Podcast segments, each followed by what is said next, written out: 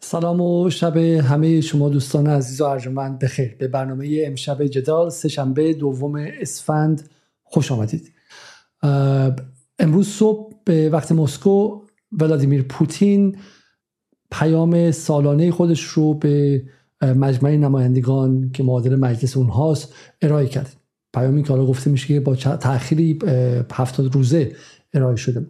ولی این پیام از این جهت مهمه که به سالگرد جنگ اوکراین یا اون چیزی که روسیه بهش عملیات ویژه نظامی میگه سه روز بیشتر باقی نمانده است. و, و به عبارتی در این سه روز بسیاری منتظرن که یک جمعبندی از این اتفاق روسیه انجام شه و از این نظر چشم ها همگی به سخنرانی امروز پوتین بود. از سمت دیگه بهتر از من می‌دونید که اتفاق مهم دیگری که افتاده بود که آقای بایدن رئیس جمهور آمریکا به کیف سفر کرد. سفری غیر منتظره که از امروز اعلام شد که با روس ها هماهنگ شده بود و بهشون اطلاع داده شده بود تا اتفاق غیر منتظره نیفته و شلیکی نشه و غیره و اونقدر هم غیر منتظره نبود و این نبود که حالا بایدن با این سفر یک کار متحورانه ای کرده باشه و یواشکی رفته باشه اونجا به روسیه و به مسکو هم اطلاع داده بودن. و حالا تصاویرش رو هم که شما دیدید و ازش آگاه هستید. چند ساعت پس از سخنرانی پوتین که حالا امشب بهش خواهیم رسید و نکات مهمش رو خواهیم گفت بایدن هم بلافاصله که بایدنی که در لهستان در حال حاضر هستش و ادامه سفرش به شرق اروپا است پاسخ داد و به شکلی این رفت و برگشت گفتگو بین بایدن و پوتین تکمیل شد که حالا به اون هم اشاره خواهیم کرد. اتفاقاتی که در همین امروز در همین ده دوازده ساعت گذشته افتاد به نظر من برای ما کافی است که بدونیم وضعیت کلان جهان کجاست و گرفتار اخبار غیر ضروری نشیم. ما در جهانی زندگی می‌کنیم که زیست اجتماعیمون بیش از هر چیز بیش از دین بیش از قومیت بیش از فرهنگ فرهنگ عامه حتی سرگرمی و ایدولوژی های کلان توسط خبر تعیین میشه. به ویژه حالا بخش عمده از جامعه ایرانی که معتاد به خبر هم هستش و صبح اول صبح رو با کانال تلگرامی با خبر به توییتر با چیزهای دیگه شروع می‌کنه و گمان می‌کنه که اگر خبر رو چک نکنه از قافله جهان عقب افتاده. و همونجاست که دقیقا پروپاگاندا و محافل قدرت وارد میشن و سعی می‌کنن که با ایدولوژی رو به واسطه چیدمان خبر به ذهنها تزریق کنن. اینکه این خبرهایی که از صبح شما می‌خونید ریتمی که داره وضعیت اضطراری که اعلام می‌کنه امروز در بوشهر اون اتفاق افتاد فردا در اونجا اتفاق افتاد تجمع ایرانی ها در بروکسل تظاهرات در فلانجا به اعلام تحریم های جدید از طرف فلانی. این خبرها و چیدمانش و نحوهی که مثل سیل میاد این ذهن ما رو تعیین می‌کنه و برای همینه که امشب با خبرهایی سر کار داریم که مهمه. خبرهایی که به راستی حاشیه خبر و حاشیه سازی نیست. نه اتفاق مهمی در جریان و هم سخنرانی پوتین و هم سخنرانی بایدن به ما شمایی از وضعیت جهان 2023 فوریه 2023 رو میده. تا برسیم به روز جمعه یا شنبه که سالگرد به شکلی حمله به اوکراین و جنگ اوکراینه و امیدوارم که با پریسا نصرآبادی برنامه مفصلی رو درباره اوکراین و یک سالی که بر جهان گذشت داشته باشیم. خب بدون حالا درنگ بیشتر بریم سراغ سخنرانی سخنرانی پوتین و ببینیم که اهمیت این سخنرانی چه بودش. و قبل از اینکه این سخنرانی من برای شما باز کنم فقط برای اینکه به شما بگم که میگم در مقابله با این حجم اطلاعات واقعی و غیر واقعی چرا این خبر مهمه؟ یه سری بزنیم به خبرهای روز ببینیم که چگونه این سخنرانی ها پوشش داده شد این فاینانشال تایمز کسایی که با رسانه های غرب آشنا هستن می‌دونن که جزو رسانه های جدی غربه چون صاحبان تجارت سرمایه داران آدمایی که تو بورس هستن این رو می‌خونن. برای همین دیگه مثلا نیویورک تایمز یا حتی بالا گاردین تلگراف نیستش که بخواد شهروندان عادی رو بهشون مثلا جهت دهی کنه. نه کسایی می‌خونن که می‌خوان بدونن دنیا به کدوم سمت میره که روی فلان سهام شرط بندی بکنن یا نکنن. پولشون رو از تسلا بکشن بیرون و بذارن روی مثلا مایکروسافت یا نذارن رمز ارز بخرن یا نخرن. برای همین خبرهاش تا حد زیادی مهمه و جالبه که حالا همین فاینانشال تایمز ببینید که امروز در چه وضعی این به شکلی timeline اخبار اصلیشه. خب خبر اولش اینه که اوکراین حدود 100 هزار تا کجلتیز کجلتیز در انگلیسی معنی مجروح تلفات همشو با همدیگه میگن. برای همین خیلی کلمه ناقلایی در بحث پروپاگاندای خبر و به ویژه اخبار جنگی چون اجازه میده که ما به شکلی کشته و مجروح با هم قاطی بذاریم و هر کسی اعلام کنه که من کمتر کشته داشتم. ولی حالا اعلام می‌کنه که خبر مهمش اینه که اوکراین تا این لحظه 100 هزار تا به شکلی نیروی انسانی رو از دست داده. بعدش خبر بعدیش خبر جالبیه که برای انگلیس مهمه. Nurses strike to pause during RCN and UK government pay talks. میگه که اعتصاب پرستارا داره متوقف میشه چون سر تا سر انگلیس حال حاضر در اعتصاب این رو هم باید در کنار جنگ اوکراین ببینیم. دو خبر اصلی در حال حاضر داریم. وضع اقتصادی غرب از یک سمت و و جنگ اوکراین. بقیه چیزها حاشیه این اتفاقه. خب برسیم به این خبر اوکراین که 3000 تا داره و حالا اعلام می‌کنه البته که ادعا می‌کنه فاینانشال تایمز که روس ها 200 هزار تا کشته و زخمی دارن و این خیلی خیلی بیشتره و اوکراین کمتر بوده و حالا ادعاش اینه که چون بیمارستان های خوبی داشتن اینا خیلیشون مداوا شدن. خب و به شما نمیگه البته که جمعیت اوکراین حدودا یک پنجم جمعیت روسی است و همین صد هزار تا برای این کشور خیلی خیلی هزینه زیادی است. و به شما نمیگه که بخشی از کشور اوکراین روس تبار و روس زبان هستند و الان در حال حاضر 70 درصد روسی بالای 70 درصد روسی هم همچنان مدافع مدافع پوتین و و به شکل عملیات نظامیش هستند و غیره. ولی با این حال منظورم این که هزینه ها داره بالا میره و و دیگه این جنگ جنگی نیستش که سال گذشته به افکار عمومی غرب فروخته می‌شد که آقا ما میریم برای آزادی برای دموکراسی برای دفاع از مردم کوچک اوکراین. نه اوضاع اوضاع متفاوتی است و شما اغلبتون دیدین که در شهرهای اروپایی تظاهرات ها شروع شده و به شکلی مردم غرب دیگه مثل سال قبل نیستش که فکر کنن میریم و حالا یک شعار میزیم و پرچم اوکراین هم خیلی پرچم خوشگل و خوش رنگیه و هم خدا رو داریم هم خورما هم تو خونمون نشستیم و یه سفر به تظاهرات کوچولو میریم. همین که به شکلی از ایدولوژی لیبرال دموکراسیمون دفاع می‌کنیم و, و به این شکل کمک می‌کنیم که کمک می‌کنیم که حالا مثلا به شکلی اوکراین هم نجات بده کنه. نه متوجه شدن که هزینه داره هزینه هم سنگینه. قبض های آب و قبض های گاز و برق و اینها وارد شده و فهمیدن که این خبرها نیستش. خب برای همینه که رسانه ها دارن مرتب روحیه رو سعی می‌کنن که بالا نگه دارن و به غربی ها بگن که شما هنوز نباختید. اوکراین هنوز تمام شده نیستش. میارزه که روش سرمایه گذاری کنیم. خبر بعدی چیه؟ Hard and bitter days ahead as Ukrainian launches counter-offensive. Biden سخنرانی بایدنه که میگه که روزهای سخت و تلخی در انتظاره. خب در حالی که اوکراین مشغول آغاز ضد حمله های جدیدشه خبر بعدی اوکراین will never be a victory for Russia. بایدن گفته که هیچ وقت اوکراین پیروزی برای روسیه نخواهد بود و ما نخواهیم گذاشت که این از حلقوم روسیه پایین بره. بایدن به پوتین.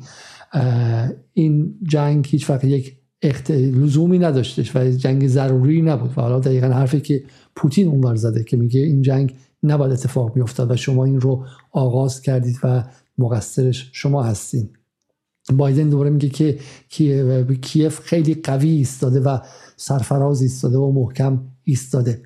و حالا من نمی‌خواستم سخنرانی بایدن رو باش شروع کنم ولی واقعا سخنرانی بایدن چه بسا جالبتر باشه از سخنرانی پوتین. به ویژه اینکه از یک موضع بسیار پایینی بایدن میگه که در حالی که به سالگرد تهاجم وحشیانه روسیه به اوکراین نزدیک می‌شویم امروز در کیف هستم تا با رئیس جمهور زلنسکی دیدار رئیس جمهور زلنسکی دیدار کنم و بر تعهد تزلزل ناپذیر خود به دموکراسی حاکمیت و تمامیت ارزی اوکراین تاکید کنم. زمانی که پوتین نزدیک به یک سال پیش تهاجم خود را آغاز کرد فکر می‌کرد اوکراین ضعیف است و غرب تقسیم شده. او فکر می‌کرد که می‌تواند از ما پیشی بگیرد. او اما او در اشتباه بود. در طول سال گذشته ایالات متحده ائتلافی از کشورها از اقیانوس اطلس تا اقیانوس آرام را برای کمک به اوکراین با حمایت نظامی اقتصادی و بشردوستانه که بی سابقه بوده ایجاد کرده و این حمایت پایدار خواهد بود. این خیلی جالبه که بایدن از موزه ضعف این حرفا رو می‌زنه چون سال گذشته هیچ کس فکر نمی‌کرد که پوتین یه ماه کار اوکراین تمام می‌کنه نه. سال گذشته این موقع یا یه هفته یه ماه بعد از این موقع همه می‌گفتن که پوتین مجبور خودکشی کنه پوتین مجبوری که بمب اتم استفاده کنه پوتین دیوانه شده. اینجا افغانستان خواهد شد مثل افغانستان برای شوروی اوکراین باطلاق روسیه خواهد شد و روسیه درش له خواهد شد. این حرفا رو می‌زدن. ولی الان بایدن میگه که ما خوشحالیم که ائتلاف به وجود آوردیم و اوکراین شکست نخورده و اوکراین هنوز مزمحل نشده. به همین خوشن. به همین خوشن که اوکراین تا این لحظه صد هزار کشته و زخمی بیشتر نداشته. به این خوشن که اوکراین هنوز در هم کاملا نشکسته.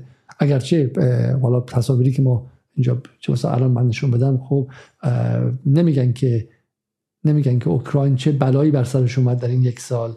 و, و چگونه اتفاقا برخلاف تمام ادعاهایی که ادعاهایی که غرب داشت بفهمه در اینجا بخش عمده ای از سرزمین های شرقیش رو از دست داده.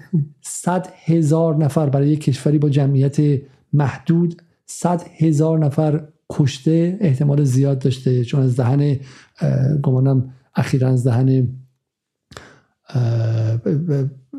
یکی از اعضای پارلمان یکی از اعضای اتحادیه اروپا در اومد که کشته شدن و اینو بعدا پس گرفتن این جمله. صد هزار کشته احتمالا داشته یا کشته و زخمی داشته و یک اقتصاد در هم فرو ریخته که 300 میلیارد دلار از کشور اروپایی برای بازسازی زیر ساختاش خواستن و روسیه هم دیگه به شکلی شمشیر رو از رو بسته و گفته که ما شروع می‌کنیم به زدن زیر ساخت های شما و دیگه این تحملمون تموم شد و به زودی اوکراین کشوری نابود شده است. ده میلیون نفر ده میلیون نفر از این کشور مهاجرت کردن. خب این اینها اصلا به هیچ شوخی نیستش. برای همین ده میلیون نفر از کشور 43 من به جمعیت نگاه می‌کنم 43 و 79 میلیون نفر. 43 میلیون نفر و 800 هزار نفر. خب از این کشور 10 میلیون مهاجرت کردن 100 هزار نفرشون کشته شدن. دقت کنید که جمعیت ایران 35 میلیون نفر بود و در طی 8 سال جنگ 230 هزار نفر در جنگ ایران و عراق کشته شدن. و اینجا فقط در عرض 12 ماه نخست حداقل 100 هزار نفر کشته و زخمی در در اوکراین داشتیم ما. خب مثلا همین با همین جنگی که پر هزینه بوده و و حالا بایدن به اونجا رفته و آقای زلنسکی ایستاده در اونجا و منتظره که یک چک سفید دیگه از اونجا بگیره و یک مقدار دیگه از پولهای تکس ها و در این عکسی که شما اینجا مشاهده می‌کنید پولهای تکس ها و مالیات دهنده های آمریکایی رو بگیره.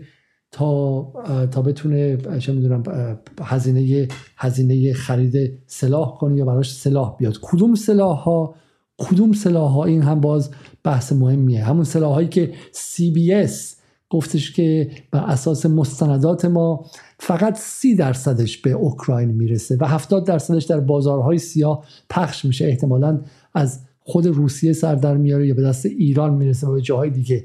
70 درصدش پخش میشه و بعدا یک روز بعد زیر فشار صهیونیستا و زیر فشار به شکلی لابی جنگ طلبا CBS we remove the tweet. این توییت رو پاک کرد ترسید. در آمریکایی که به شکلی مدعی آزادی بیان حد اکثری است CBS نتونست حتی یک خبر رو جرأت نکرد حتی یک خبر رو منتشر کنه. حالا شما با چی حرف می‌زنید؟ با بی بی سی فارسی قزمیت و قرازه. از اون توقع داری که به شما راستش رو بگه. یا از ایران اینترنشنالی که به شکلی مزدورانی که حتی خروجشون از لندن رو هم در موردش پروپاگاندا کردن. با چی داری حرف می‌زنی؟ با سی بی اسش که توش یه سری خبرنگار آمریکایی هستن که تو کشور خودشون هم زندگی می‌کنن به زبون خودشون هم حرف می‌زنن. خیلیشون هم گریجویت و درس خونده هاروارد و ییلز و به شکلی براون و بهترین دانشگاه آمریکا هستن و حالا حداقل خودشون فکر می‌کنن کرامت انسانی دارن و دارن کار رسانه‌ای می‌کنن.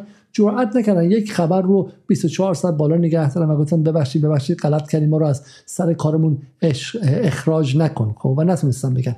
همین این آزادی بیان غربه و و این هم کمکشون به به اوکراینه. همین شد که امروز خبر خیلی خیلی جالبی بر در اینا می‌تونم پیدا کنم در توییتر و در جاهای دیگه بودش که می‌گفتن که مردم اوکراین گفتن که ما می‌خوایم پرچم به شکلی من پیداش کنم پرچمشون رو می‌خواستن به در دیوار پرچم اوکراین می‌خواستن به در دیوار بزنن که به این امید که شاید بخشی از این پول هایی که داره به اونجا میره به سراغ این مردم بیاد. خب این بسیار خبر خبر جالبی بودش.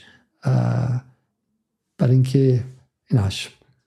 اینو به شما بتونم نشون بدم نظر من خیلی خبر جالب و و نمادینیه. ببینید برای کسایی که سالها در ایران گفتن که پول ما داره به سوریه و غیره میره من این بتونم پیدا کنم. پنوز متاسفانه پیداش نکردم. خب اینکه در خود در خود آمریکا صدای مردم در اومده که پول ها رو برای ما بفرستید و ما محتاجتر از مردم محتاجتر از مردم به شکلی اوکراین هستیم. ولی نه ولی این مجتمع صنعت نظامی باید بگیره بخوره و, و چپاول کنن چقدر تا به حال گرفته چقدر فکر می‌کنین که گرفته در کشوری که برای ده هزار دلار و پنجاه هزار دلار صرف جویی مدرسه میبندن و و اورژانس بیمارستان تعطیل می‌کنن یک نگاهی کنیم که مبلغی که برای این کار گرفتن چقدر بوده. به گفته گمانم این سی بی اس باشه. میگه تا به حال 113 میلیارد دلار. دقت کنید 113 میلیارد دلار. تا به حال کمک به اوکراین شده که سلاح بیارن سلاحی که فقط سی درصدش هم به اوکراین رسیده. خب یعنی یک چپاول کامل شده و مردم غرب هم پارسال با این صنعت ایدولوژی و صنعت سرگرمی و صنعت اسکار و این هنرپیشه ها و گلشیفت فراهانی ها و غیره پرچم حمایت از اوکراین بلند کردن. ولی بعد از یک سال دیگه خسته شدن و گفتن که نه ما الان الان دیگه دیگه صبرمون داره تقریبا به پایان می‌رسه. همین میشه که در حالی که مرد بخشی از مهاجران بخشی از مهاجران ایرانی در به شکلی در شهر بروکسل مشغول شعار دادن هستن که ایران رو به تحریم های بیشتر اضافه کنید سپاه رو هم به لیست تحریم اضافه کنید. ایران داره پهپاد میفرسته و مردم اوکراین می‌کشه. ببینید مردم خود اروپا چه می‌کنن این بخشی از تظاهرات بخشی از تظاهرات به شکلی آلمانه که من می‌خوام به شما به شما نشون بدم. این این دقیقا تظاهراتی که علیه کنفرانس مونیخ انجام میشه.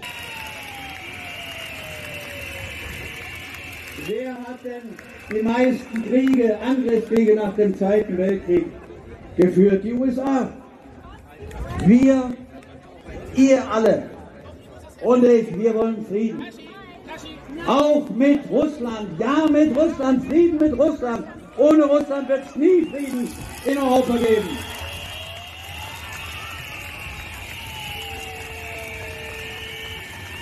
اینجاست اینجاست که اینجاست که وضعیت عوض شده. یعنی وضعیت اگر قرار بود که برای روسیه استهلاک آمیز و فرسایشی بشه الان برای غرب هم داره فرسایشی میشه. برای شهروندان غرب هم داره فرسایشی میشه. برای همین در خیابانهای انگلیس شما دیگه تظاهرات علیه پوتین نمی‌بینید. تظاهرات می‌بینید علیه افزایش قیمت ها علیه تورم. تظاهرات NUT به شکلی نشنال یونین آف تیچرز می‌بینید. اتحادیه معلم ها می‌بینید تظاهرات اتحادیه پرستارها می‌بینید. همین الان حالا اعتصاب با اساتید دانشگاه و یا UC می‌بینید و غیره. و همین فضا دو طرف داره عوض میشه و اون طرف اون طرف قصه اینجاست که پوتین از هم مضمحل نشد. پوتین در یک زیرزمین مثل هیتلر خودکشی نکرد. این تصویری بود که سال گذشته رسانه های کلان و جدی به شما می‌دادن نه اینکه رسانه های زرد متوهم نه. این چیزی بود که در نیویورک تایمز شما میخوندید. خطر خودکشی پوتین رو. چیزی بود که در همین برنامه پویا ناظران از اوقلای واقع یک از مرشدهای نوچه های مثل صادق الحسینی و معرفی از پویا ناظران بزرگ قضیه است. در همین برنامه جدال می‌گفت خب ذهن غرب این بود که پوتین از هم فرو خواهد پاشید و ما امروز می‌بینیم که پوتین اینجا داره سخنرانی می‌کنه و ببینیم که آیا از هم فرو پاشیده یا از هم فرو نپاشیده. خب این سخنرانی امروز پوتینه که میگم با یک از صبح هم تمام رسانه ها روش مانور مفصلی دادن و من بهش می‌خوام برسم و می‌خوام نقاط اصلی این سخنرانی برای شما باز کنم. اینجا به نظر من فرق خبر و غیر خبر مشخص میشه. من نمی‌دونم چرا صدا سیما امشب این سخنرانی رو کامل مستقیم پخش نکرد. خب تا مردم ایران بفهمن که چه اتفاقی در جهان داره میفته این که دیگه واقعا اتفاقی نبود که بخواد صدا سیما مخفیش کنه. این چیزی که بی بی سی به شما نشان نمیده چیزی که Voice of America به شما نشون نمیده. حالا من به شما بگم Voice of America تنها چیزی که از این سخنرانی گفت این برای شما پیداش کنم این بود. این سخنرانی رو Voice of America به این شکل برای ما برای ما پخش کرد. خب که ادعای نادرست پوتین در آستانه سالگرد حمله به اوکراین غربی ها آغازگر جنگ بودن. خب این تنها چیزی که از اینجا به ما گفتش. اما خبر چیست؟ خبر اصلی چیست؟ و بریم وارد برنامه شیم. بریم ببینیم که پیام امسال پوتین چه چیزی بود و چه اهمیتی برای ما داره و چرا باید اصلا ما به عنوان ایرانی ها به این پیام به شکلی دقت کنیم. خب اولین نکته که پوتین میگه میگه که غرب از اوکراین به عنوان ابزار و میدان آزمایشی علیه روسیه استفاده می‌کنند این نکته خیلی مهمه. تو همون تصویری که ما به شکلی از از نقشه دیدیم از نقشه اوکراین دیدیم چه اهمیتی داشت اوکراین؟ اگر می‌توانست غرب اوکراین رو یک تبدیل کنه به جایی که رسما مقابل روسیه است و بتونه ناتو رو وارد کنه اونجا و ناتویزه کنه اونجا رو اصطلاحی که حالا توی بحث های اسکات ریترز خیلی خوب مطرح میشه اگه رو ناتویزه کنه اونجا رو خب پای ناتو رو باز کنه و پای سلاح های ناتو رو باز کنه عملا روسیه با آمریکا هم مرز شده بود. یعنی آمریکا خودش اونور یک اقیانوس زندگی می‌کنه همزمان پایگاه نظامی داشت بغل مرز روسیه. من یک بار دیگه به شما گفتم که این جزء الف بای علوم سیاسی است که روسیه نه شخص پوتین بلکه روسیه. از تقریبا 1800 به این سمت یک اصل اولیه در امنیت ملی و دکترین امنیت ملی خودش داره و اونم این که در مرز غربیش چون استپهای فلت و مسطحی هستند و موانع جغرافیایی کلانی مثل کوههای آلب کوههای مثلا البرز زاگروس و غیره نداره و دشمن می‌تونه به تاخت اونجا رو بیاد یعنی از لهستان به بعد می‌تونه بندازه دنده چهار و با سرعت 300 کیلومتر بیاد و بهش نزدیک شه برای روسیه خیلی مهمه که با دشمن هم مرز نباشه و همیشه یک خط حائلی بین خودش و دشمن باشه. این اصل اولیه امنیت ملی روسیه است. روسیه یک بار در توسط ناپل اون تا نزدیکی به شکلی مرزهاش برسیدن بعد شکست خوردن و یک بار دیگه هیتلر اومد به اونجا رسید و روسیه با هزینه خیلی خیلی گذافی با 20 میلیون کشته یعنی صد برابر کشته های ایران در جنگ 8 ساله. صد برابرش تونست خودش رو مقابل نازی ها حفظ کنه و نجات بده. برای این براش مهمه که دشمن باهاش هم مرز نباشه. همینی که گورباچوف وقتی که داشت به شکلی با ریگان قرارداد صلح و خل سلاح امضا می‌کرد گفتش که آقا سلاحاتون از لهستان به این سمت نزدیکتر نشه و ناتو یا به قول معروف آمریکا لحظه به لحظه این رو زیر پا گذاشت. این نقطه رو در نظر بگیرید. و اوکراین دیگه اگر این اتفاق افتاده بود می‌تونست خیلی اوضاع رو به ضرر روسیه کنه و و اوضاع روسیه رو به جایی برسونه که فروپاشی حمله نظامی تجزیه روسیه جنگ داخلی در روسیه و غیره بعدا محتمل شه. اگر سلاحهای ناتو داخل اوکراین به سوی مسکو سن پترزبورگ و بقیه که شهرهای روسیه نشانه می‌رفت. اون موقع مخالفان داخلی هم می‌تونستن بیان. تاتار و چچن و به شکلی گروه های مختلف قومیتی از اینجا و اونجا. و بعد می‌شد سراغ تکه پاره کردن روسیه رفت که یک خواسته قدیمی برای غرب از زمان ناپلئون به این سمت بوده و حداقل از زمان 1945 به این سمت بوده. روسیه همیشه بزرگ بوده برای برای غرب و همیشه یک خطر بوده به ویژه اینکه از نظر تمدنی هم همپوشانی 100 درصد با غرب نداشته و هویت تمدنی خاص خودش رو داشته. برای همین غرب می‌خواسته که از بین ببرتش خب غرب اوکراین به یک آزمایشگاه تبدیل می‌کنه. توش نونازی میریزه توش به شکلی زلنسکی رو برمیداره میاره توش سعی می‌کنه انقلاب مخملی کنه توش سعی می‌کنه که جنگ را بندازه توش سعی می‌کنه که جنگ قومیتی را بندازه روستبارها رو به بهانه‌های مختلف سرکوب کنه و غیره. و یک آزمایشی که ببینید کار کرد و همین فرمول رو ببریم توی گرجستان هم استفاده کنیم توی مولداوا هم استفاده کنیم توی قزاقستان هم استفاده کنیم و جاهای دیگه هم استفاده کنیم. آزمایشگاه. پوتین میگه که میگه که اقدام تلافی جویانه مسکو در صورت ارسال سلاحهای دوربر به کیف قطعی است. آب ببخشید. یه نکته دیگه هم که در مورد این بحث اوکراین به ابزار و میدان آزمایشی هستش اینه که در این یک سال تمامی سلاحاش رو غرب در اونجا آزمایش کرد. یعنی اگر شما می‌خواستید که لابراتوار سلاح داشته باشید در غرب تمامش بهترین جا برای شما اوکراین بود. سلاحهای کوتاه برد میان برد بلند موشک های سنگین وزن سبک وزن پهباد رادارها هواپیما بمب هر چی که داشتی و نداشتی رو توی اوکراین آزمایش کردی. برای همین غرب از اوکراین به عنوان آزمایشگاه سلاحاش هم علیه روسیه استفاده کرد. خب ما شرایطی هستیم که غرب می‌خواد سلاحهای بیشتری بفرسته غرب می‌خواد کمک بیشتری کنه. و, و روسیه پیامو داره میده. میگه اقدام تلافی جویانه مسکو در صورت ارسال سلاحهای دوربر به کیف قطعی است. در صورت دستیابی اوکراین به مهمات دوربرد روسیه مجبور خواهد شد نیروهای اوکراینی را بیش از پیش از مرزهای خود دور کند. این خیلی تهدید مهمیه. میگه غرب شروع کرد به نام کمک به اوکراین و غیره. و اوکراین مثلا داره از خودش و از مقابل اشغالگران میسته ولی اگر قرار بشه سلاح دوربرد بفرستن به شهرهای ما هم حمله شه بعد اون موقع اقدام تلافی جویانه خواهیم کرد. مسکو داره میگه که با بچه طرف نیستید. اگر شما فکر کنید که زلنسکی رو به عنوان یک دلقک از توی سریال های درجه سوم انتخاب کردید مثل اون نازنین بنیادی و اون گلچیفت فراهانی و اون مسیح علی نجات که یک روزنامه درجه هفتم بود رفتین سری به قول معروف بی مووی اکتر پیدا کردید.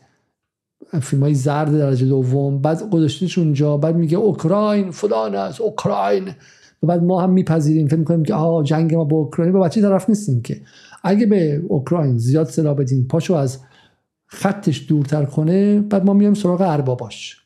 سراغ ارباباش مستقیم میایم و این دقت کنید لحن پوتین لحن پوتین اصل قضیه است. پوتین در سخنرانی امروزش اون پوتینی نبود که سال گذشته می‌گفتن قرار خودکشی کنه یه ماهه قراری که ورشکست شه تحریم ها کمرش رو زمین بزنه و غیره. صدای پوتین از جای گرم بلند می‌شد امروز تو این سخنرانی. اصل ماجرا اینه. صدای پوتین از جای گرم بلند می‌شد و با اعتماد به نفس از صدای یک کسی بود که نمیگم صدای یک فاتح بود ولی صدای کسی نبود که شکست خورده باشه. صدای کسی بود که محکم ایستاده و آماده است که این جنگ ادامه پیدا کنه و به سطح بالاتر هم ببره و عقبم نره. یعنی صداش صدای بلوف تو خالی نبود.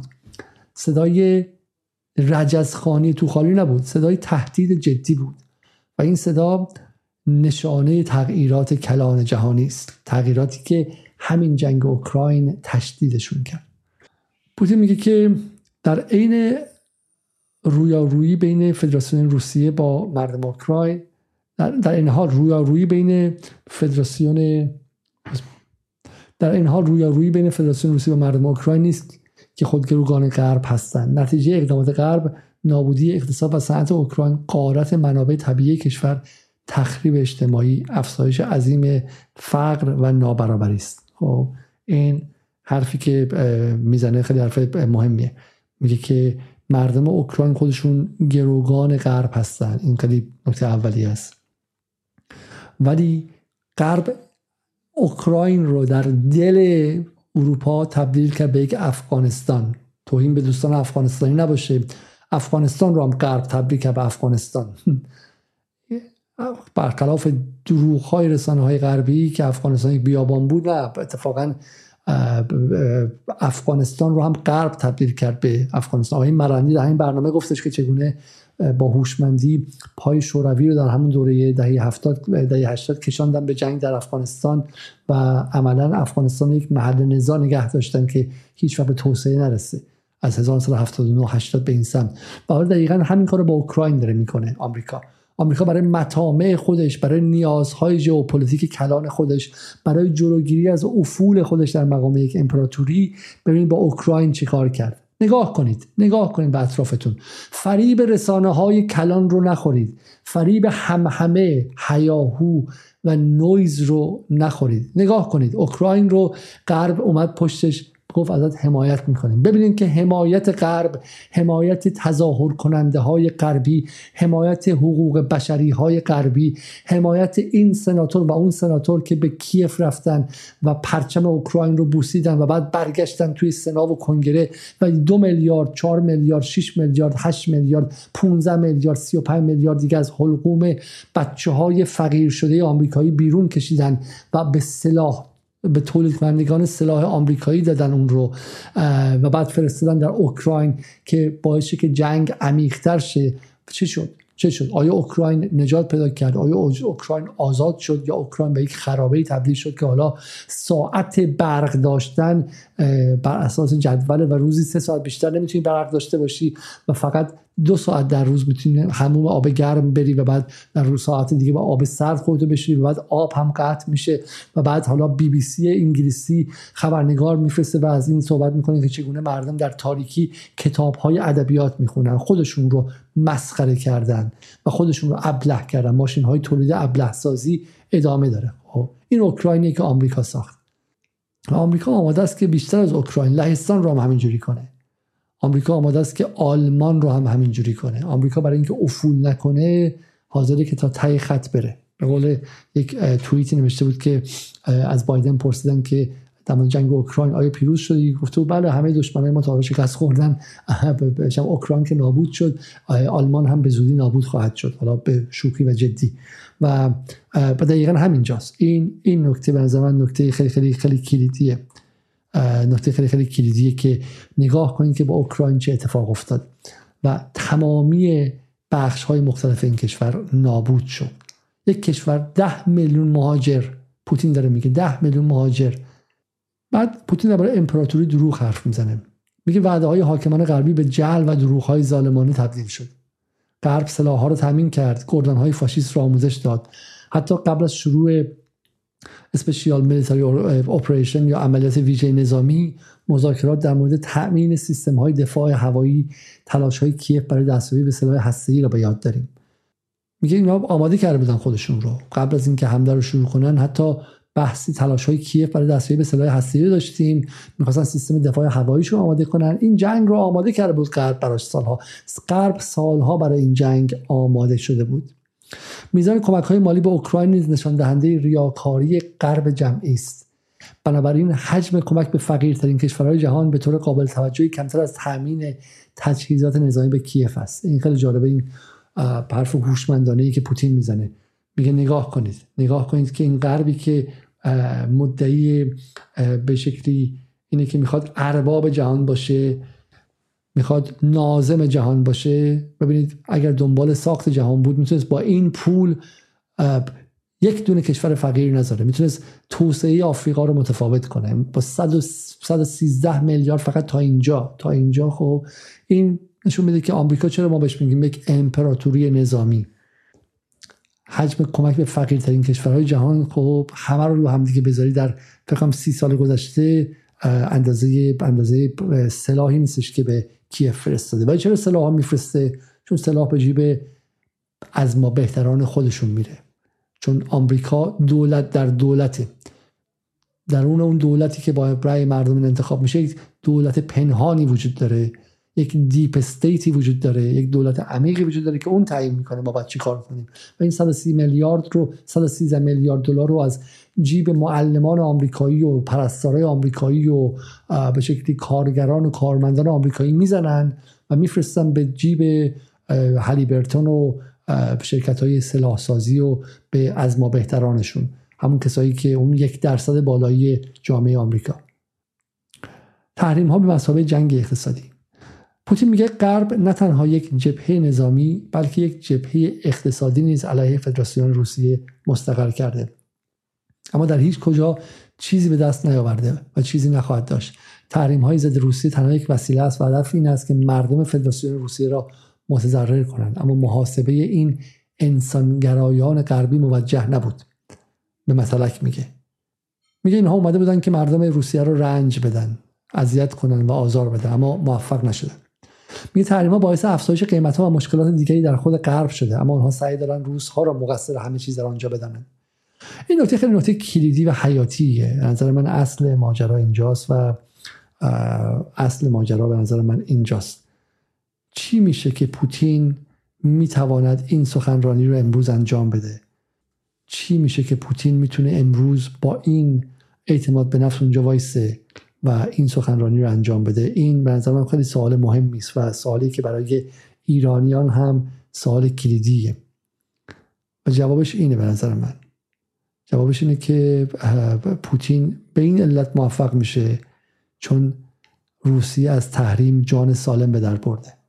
از من اصل ماجرا اصل اصل ماجرا اینجاست. خب از بخوام از شما. اصل ماجرا اینجاست که پوتین از از به شکلی تحریم ها جان سالم به در برده. و اگر جان سالم به در نبرده بود اگر روسیه الان درگیر این بود که نانمون از کجا بگیریم و غذامون از کجا بگیریم امکان نداشت که پوتین بتونه با چنین اعتماد به نفسی صحبت کنه. اصل ماجرا اینجاست که پوتین توانست تحریم ها رو به خود غرب برگردونه. و این و این به نظر من نکته ای که برای ما ایرانی ها مهمترین اهمیت داره. در کنار جنگ نظامی که غرب بر روسیه تحمیل کرد همزمان باهاش یک جنگ نظامی یک جنگ اقتصادی هم برش تحمیل شد. خب جنگ اقتصادی که آمریکا بهش خیلی میباله. چرا بهش میباله؟ چون این جنگ رو تست کرده. کجا تست کرده؟ این جنگ رو در ایران تست کرده بیش از هر جای دیگه. از سال 2010 در ایران ایران آزمایشگاه تحریم آزمایشگاه جنگ اقتصادی بوده خب؟ و این به دهن آمریکا شیرین آمده. ایران عقب رفته در این جنگ اقتصادی. جنگ اقتصادی علیه ایران در قالب تحریم ها به علاوه نفوزی های داخلی غربگرایان داخلی همدستان واشنگتن در داخل ایران زیر امامه ها حتی در حوزه های علمیه در قالب یاران سابق امام خمینی در قالب یاران سابق انقلاب وزرای دوره امام و غیره همدستی اینها با تحریم های آمریکا ایران رو در سال 92 به بعد به عقب نشینی و خلع سلاح داوطلبانه کشاند که اسمش رو گذاشتند برجام و بعد به انفعال چهار ساله پس از خروج آمریکا کشاند. تا جایی که زیر ساخت های اقتصادی ایران یک به یک فرو پاشیده بشه و جامعه ایران خسته و مستحلک و عصبی و افسرده بشه. و الان امروز که باش حرف می‌زنی به شکلی با جامعه سال 90 91 کامل مقایسه نباشه. و این به دهن طراحان تحریم در واشنگتن در پنتاگون خوش آمد. برای همینه که سلاح تحریم رو هی نخش رو تیز کردن هی اندازش رو جابجا کردن کالیبرش رو بیشتر کردن و گفتن که بریم این سلاح رو علیه کشورهای دیگه هم استفاده کنیم. علیه ونزوئلا استفاده کردن علیه نیکاراگوه استفاده کردن و رفتن که در ابعاد بزرگی علیه پوتین علیه روسیه استفاده کنن. و این لقمه بزرگتر از دهنشون بود. سال گذشته این موقع همه توقع داشتن که روسیه زیر تحریم ها لهشه. مردم قیام کنن از خشم پوتین رو برکنار کنن و اولیگارش های روس کودتایی رو در روسیه سامان بدن و دولت روسیه نگذاشت و پوتین نگذاشت. و این نکته نکته بسیار کلیدی که ما امشب می‌خوام در موردش صحبت کنیم. خب اگر اگر اگر پوتین موفق نشده بود اگر پوتین موفق نشده بود که تحریم ها رو به خود غرب برگردونه من از شما می‌پرسم آیا آیا اینها آیا امروز می‌تونست با اعتماد به نفسی در اونجا قرار بگیره؟ و من جوابم خیلی خیلی به صراحت اینه که خیر. میگه غرب نه تنها یک جبهه نظامی بلکه یک جبهه اقتصادی نیز مستقر کرد اما نتوانسته. اون جمله که میگه این انسان گرایان غربی محاسبشون ما وجه نبود. ما می‌تونستیم مثل ما ما می‌تونستیم الان وایسیم اونجا فقط مطلق بگیم. بگیم اینهایی که مدعی حقوق بشر هستند به مردم ایران با تحریم ضرر می‌زنن. ولی این هنر پوتین نبودش. هنر پوتین جمله بعدش بود. این بود که ما به خودشون برگردوندیم و الان تحریم به خود اروپا برگشته. مردم خود اروپا از رو گرسنگی در ها مشغول تظاهرات و اعتصاب هستن. و غرب داره روسیه رو مقصر جلوه میده. ای کاش در مورد ایران هم اینطور بود. ای کاش به جای اینکه مردم ایران گرسنگی بکشن و سختی معیشتی بکشن و دلار 50 تومن شه و حقوق کارگر از اول ماه مهر از 250 دلار در ماه به 122 3 دلار برسه و هر کسی کاسه چی کنم دست بگیره که من می‌خواستم ماشین بخرم می‌خواستم موبایل بخرم می‌خواستم عروسی کنم بعد چی کار کنم؟ ای کاش ایران محکم وایساده بود مثل روسیه. و الان تو غرب نفرین می‌کردن که این ایرانی های پدر سوخته اینا مقصرن که قیمت نفت رفته بالا و بر اساس نفت همه چی رفته بالا. اینا مقصرن که ما گاز نداریم. ای کاش نفرین اروپا الان رو سر ایران بود به جای اینکه چوب تهدیدش بر سر ایران باشه. پوتین میگه که روسیه در حال ورود به چرخه جدیدی از توسعه اقتصادی است. ما همه فرصت ها را برای پیشرفت در بسیاری از زمین ها داریم. این جمله کسی که یک سال از جنگ و تحریم همه جانبه علیش میگذره نباید باشه ولی هست. میگه اقتصاد و اداره دولتی در فدراسیون روسیه بسیار قوی تر از آنچه در غرب انتظار می‌رفت بود. بر اساس نتایج سال 2022 تولید ناخالص داخلی تنها دو یک دهم درصد کاهش یافت. در ایران به منفی 3 درصد رسید در دوره حسن روحانی. اگرچه در غرب پیش بینی میشه که ما بین 20 تا 25 درصد سقوط کنیم. تورم در روسیه. من از تمامی نولیبرال های ایرانی از صادق الحسینی از پویا ناظران از روزنامه هاشون از اقتصاد آنلاین از زیبا کلام ها از تمام این نئولیبرال هایی که سال گذشته بریم ببینید خود حافظه داشته باشیم. بریم ببینید که چه مزخرفاتی سال پیش می‌گفتن در مورد فروپاشی اقتصادی روسیه زیر تحریم ها بیان و نگاه کنن. همون ماه اول که روب رفت بارا با کیف با لذت روزنامه شرق و اعتماد می‌گفتن روسیه روبلش نابود شد و غیره. بیان الان جواب بدن. چرا روسیه نابود نشد؟ چون روسیه اعتماد نداشت روسیه شرق نداشت روسیه دنیای اقتصاد نداشت و اقتصاد آنلاین نداشت و روسیه اتاق بازرگانیش رو نگذاشت که با بولدوزر بیفته به جون بقیه کشور. روسیه مقابل اولیگارش هاش ایستاد و حکمرانی ملی رو بر ملوک و توایفی ثروتمندان و ابر ثروتمندان خودش ترجیح داد. افسار زد بر سرمایهداری غربی که در داخل روسیه لانه کرده بود. گفت نمی‌گذاریم صد هزار صد پنجاه هزار هر تعدادی از بچه های ما و جوانان ما شهید بشن. بعد شماها از داخل بیاین و همدستی کنیم با واشنگتن. ما نمی‌ذاریم. ما نمی‌ذاریم که بچه های ما در مرز اوکراین در 18 سالگی و 19 سالگی کشته و شهید شن. بعد شما در داخل اتاق بازرگانی ها یک میلیون دلار یک میلیون دلار بکشید بیرون و بفرستیم به تورنتو و انگلیس و دوبه و جاهای دیگه و بعد از داخل هم با روزنامه هاتون یک روز در میون بگید که باید تنیزدهایی کنیم با غرب. پوتین قبول نکرد این کار پوتین مقتدرانه ایستاد و برای همینه که روسیه سقوط نکرد و ای کاش ما در ایران این مسیر رو رفته بودیم. اگر رفته بودیم تورم ایران الان 67 درصد نبود. قیمت دلار هم 50 هزار تومن امروز رد نکرده بود. ولی ما نتونستیم. در ایران یک دولت نداریم ما. در ایران دو دولت داریم. دولت واشنگتن و دولت یک دولت ملی ضعیف. امروز سردار حاجی زاده گفته که دشمن نتونست از خاکریز نظامی وارد شه از خاکریز اقتصادی وارد شد. ما در خاکریز اقتصادی ضعیف بودیم. جواب با حاجی زاده اینه که تو خودت می‌دونی خاکریز اقتصادی در تهران کجاست. چرا باشون مقابله نمی‌کنی؟ تو می‌دونی که اتاق بازرگانی ها جاشون کجاست. تو می‌دونی چه کسانی دلار رو احتکار کردن. تو می‌دونی چه کسانی در کدوم مؤسسات بزرگ اقتصاد ایران رو دلاری کردن. تو می‌دونی که پتروشیمی ها دست چه کسانی هستن؟ های سردار حاجی زده تو می‌دونی که زباهن اصفهان و فولاد مبارکه دست چه کسانی است؟ آقای سردار حاجی زده تو می‌دونی چه کسانی دارن دلاری مشتقات نفتی مشتق مصر رو به مردم میفروشن. مثل سرچشمه دست کیه؟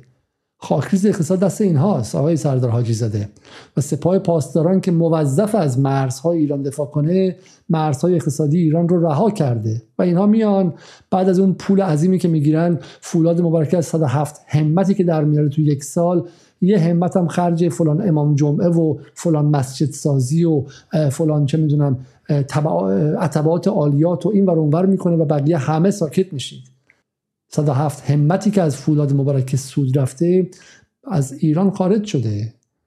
خیلیش توی همون غربه همون غربی که باش دارید میجنگید. اگر شما نمی‌تونید با خاک های اقتصادی مقابله کنید نگذارید بچه‌هاتون توی سوریه کشته مقاومت در جبهه مقاومت به چه درد می‌خوره؟ در حالی که در داخل دشمن داره قارت می‌کنه و خاکریز ها رو یکی پس از دیگری میریزه. دلار پنجاه هزار تومن یعنی سلطنت واشنگتن در داخل تهران در در مرکز و در قلب تهران. و این این باور کردنی نیست. شما میگید که کاری نمی‌شد کرد برای ما چه می‌دونم قصه های حسین کرد شبستری اقتصادی می‌خونید. می‌شود کرد. پوتین کرد.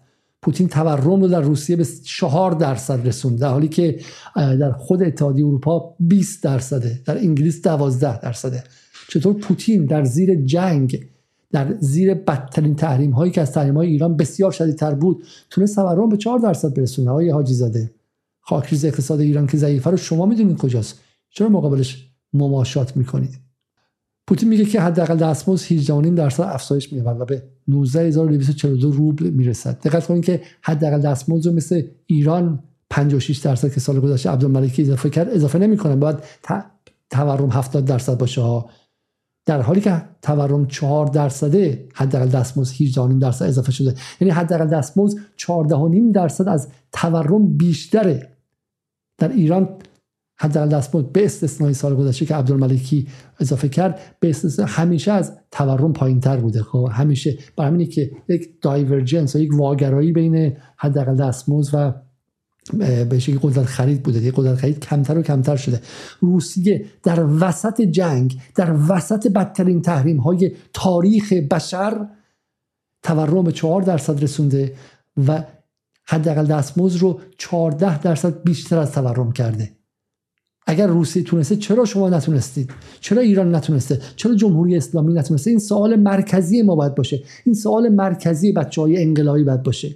این سوال مرکزی بسیج های دانشجویی باید باشه که من با شناعت و با خیالت می‌بینم که بسیج دانشجویی شریف بسیج دانشجویی دانشگاه تهران به جای اینکه این سوالات کنن افتادن به دنبال لانس کردن و پروموت کردن و تبلیغ کردن کسانی که پدران نولیبرالیسم در ایران هستن. چرا؟ چون یک مدرک دکترا از به شکلی فلان دانشگاه آمریکایی دارن. مدرک دکترای اقتصاد از فلان دانشگاه آمریکایی دارن و دارن تفکر اقتصاد آمریکایی تو ایران می‌ذارن. بسیج دانشجوی شریف و بسیج دانشجوی دانشگاه تهران میره دنبالشون. شناعت آوره. خجالت آوره. خب؟ به جای اینکه از خودتون بپرسین چرا روسیه توانست مقاومت اقتصادی کنه دارن میان میگن که چرا ما برجام رو امضا نمی‌کنیم. عملا. ته اون رسان ته, ته اون اقتصاد یعنی مبارزه با یارانه یعنی مبارزه با به شکلی یعنی دلاری دلاری کردن بیشتر اقتصاد ایران و یعنی برجام. چیزی نداره. جو ته اون راهی نیستش. اگر دلاری کنی اقتصاد رو با صاحب دلار و با منتشر کننده دلار صلح کنی سرت بنزی پایین دستشو ببوسی سلاحات رو بدی و تسلیم شی. اون راه راهی جز اون نداشتش و این, از دل بسیج دانشجویی میاد. در دنیای عجیب غریبی زندگی می‌کنیم. نرخ بیکاری در روسیه امروز به پایین ترین حد تاریخی رسیده یعنی 3.7 درصد. قبل از همهگیری کرونا این رقم 4.7 درصد بود. و نکته بعدی این حرفایی که پوتین داره می‌زنه اینه.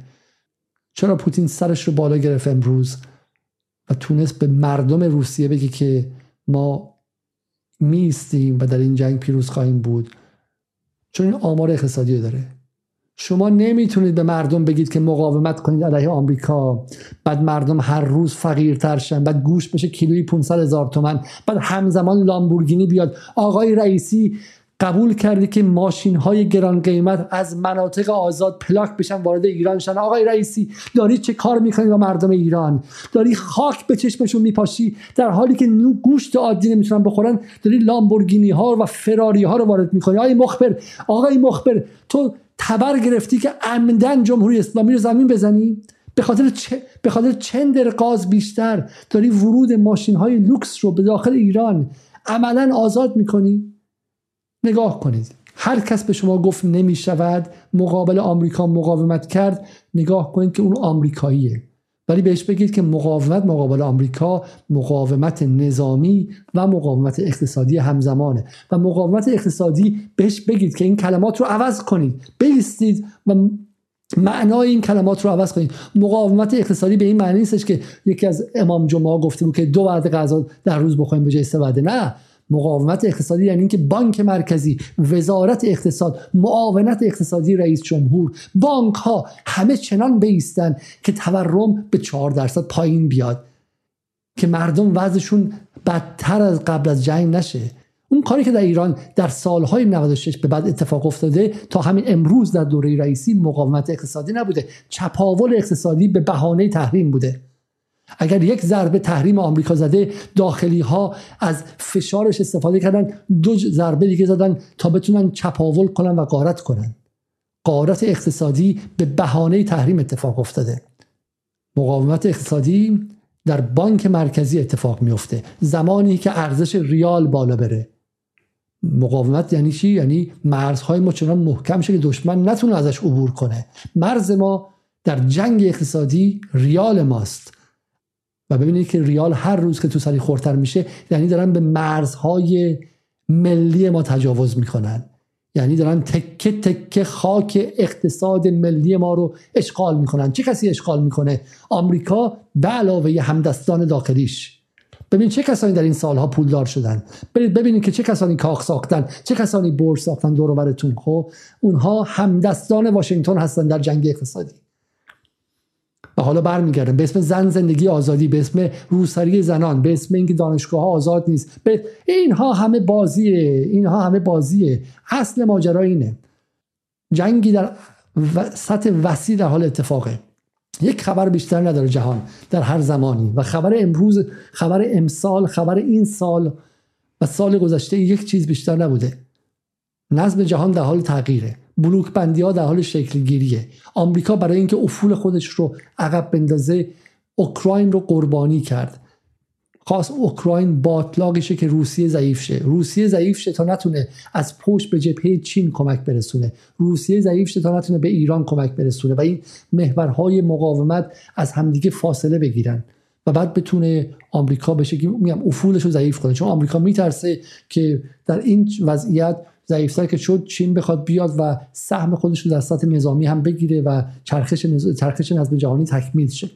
همین بر همین جنگ اوکراین رو به عنوان یک کاتالیست علم کرد تا افول خودش رو عقب بندازه. تحریما رو اضافه کرد. این خبره. بعد ایران رو به واسطه مسائل داخلی به بحران کشان. زن زندگی آزادی. ایران رو به روسیه گره زد و غیره. در اون سمت افتفاقی افتاد؟ روسیه مقاومت کرد. اوکراین می توانست باطلاق روسیه شه. اوکراین می توانست جنگی چنان گران شه که اقتصاد روسیه بسیار ورشکست شه. اوکراین می‌تونست اتفاقی بیفته که اون 4 درصد الان باشه 40 درصد. ولی اتفاقای دیگه هم افتاد. اتفاقا پهبادهای ایران در اینجا نقش داره. پهپادهای ایران باعث شد که اون 4 درصد 40 درصد نباشه. چون ایران به روسیه راهی نشون داد که جنگ رو ارزان کنه. ایران گفت آقا اون ایران مقاوم اون ایرانی که آمریکایی نبود. چون گفتم دو ایران داریم ما ایران واشنگتنی و ایران غیر واشنگتنی. ایران غیر واشنگتنی گفت بیا من جنگ ارزان داشتم من بدبخت بودم من سه دهه هست دارم در جایی زندگی می‌کنم که بودجه نظامی به که کمترین در کل منطقه است. خب من با دست خالی جنگیدم. متحدان هم با دست خالی جنگیدم. در حالی که رسانه های غربی گفتن که تو پول کارگر دزدیدی و غیره من با دست خالی جنگیدم. من با ایدولوژی جنگیدم و با خلاقیت. من خودم پهپاد ساختم موشک ساختم و غیره. خب بیا تو هم مثل من بجنگ تو مثل شوروی نجنگ مثل روسیه امپراتوری نجنگ. بیا مثل من مثل فقرا بجنگ مثل روسیا بجنگ مثل حماس بجنگ مثل حزب الله بجنگ مثل ما تو سوریه بجنگ. و این بود که اون چهار درصد رو ممکن کرد. پس اونجا اون ایرانی که ایران حاجی زاده اتفاقا کمک کرد اینجا. اما این کافی نیست. این ایران حاجی زاده این ایران سپاه این ایرانی که مقاومه در سطح اقتصادی که می‌رسه حالا میگن که تو لابی سپاهی خیر. من معتقدم خود سپاه هم وقتی که به سطح اقتصادی می‌رسه نگاهش یه بخشی واشنگتونیه این نگاه باید تغییر کنه. این نگاه توش باید یک انقلابی اتفاق بیفته.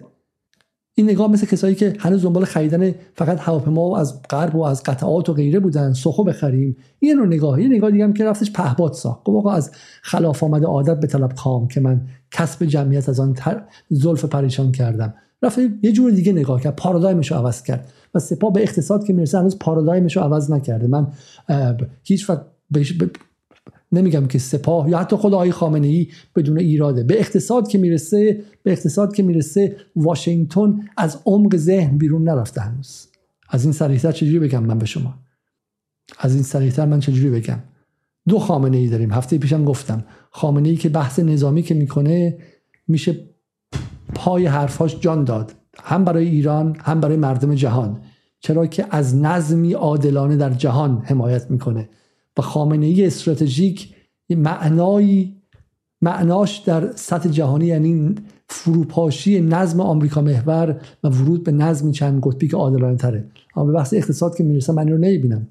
من این رو نمی‌بینم. سالها پیشم گفتیم من نمی‌بینم. چرا؟ چرا باید دولت دست امثال الان آقای مخبری باشه که نگاهشون در اقتصاد تا این حد نئولیبراله. یادتون هستش ما در جدال سال پیش فریاد زدیم که ارز ترجیحی رو بر ندارید. من خودم در اینجا فریاد زدم. طوری که بعدا دچار مشکل در مشکل فیزیکی و بدنی شدم. یادتون در اون برنامه درباره پینوشه ما فریاد زدیم. بعد یک سال ارز ترجیحی رو برگردوندن. با این تفاوت که سرمایه اجتماعی رئیسی تا حد زیادی پایین اومد با این تفاوت که نابرابری ها تو این یک سال وحشتناک زیاد شد.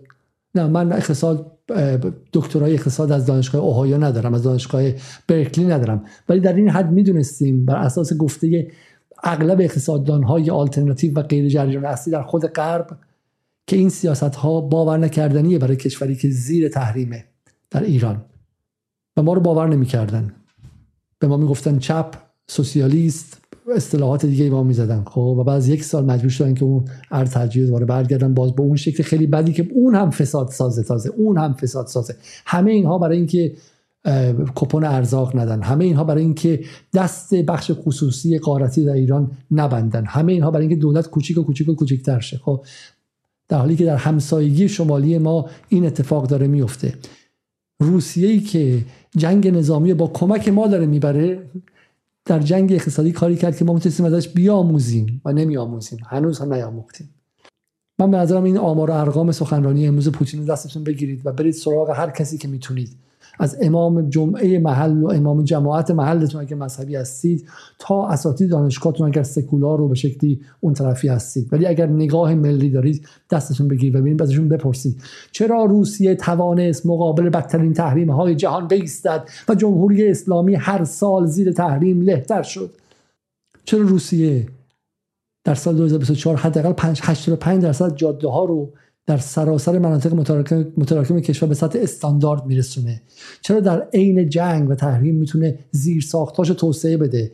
و ما هر اتفاقی که میفته و بگیم زیر تحریمیم ما بدبختیم ما بیچاره ایم پوتین میگه که کارهای زیادی در زمینه نوسازی مسکن و خدمات عمومی از امسال آغاز میشه. من همه حرفم چیه؟ من به شما بگم. این حرف حرف ساده است. من همه حرفم اینه که در ایران یک دوگانه کاذب ساخته شد. به اسم مقاومت و توسعه. یا دنبال توسعه هستیم.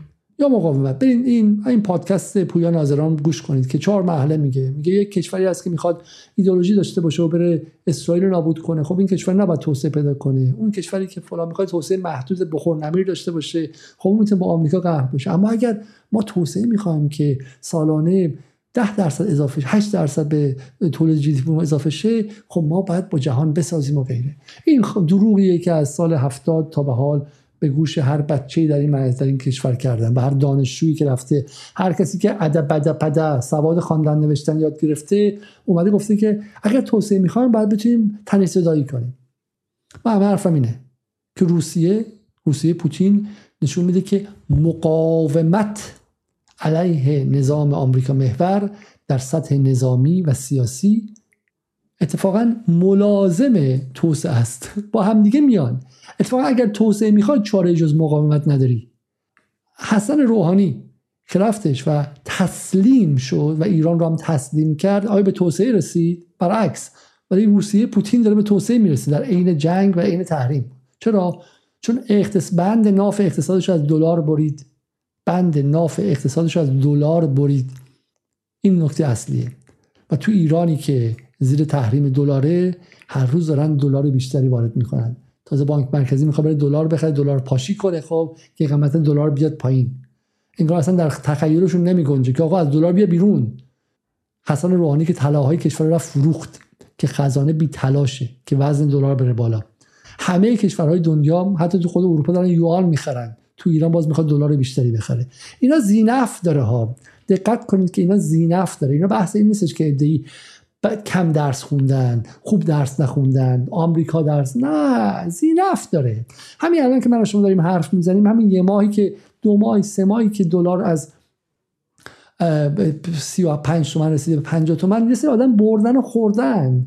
یه سری آدم اطلاعات داشتن که دلار داره بیشتر میشه. اطرافتون نگاه کنین کی ماشینش بهتر شده کی خونش بهتر شده کی داره سفر بیشتر میره کی داره تو ترکیه خونه می‌خره. هم دست داشته این قضیه و اینان که فریاد می‌زنن و نمی‌ذارن که وضع اقتصاد ایران تفاوت پیدا کنه. خب اینا همه جا هستن. تو بانک مرکزی تو وزارت اقتصاد توی خود دولت بین وزرا تو مجلس همه جا هستن. همه جا هستن.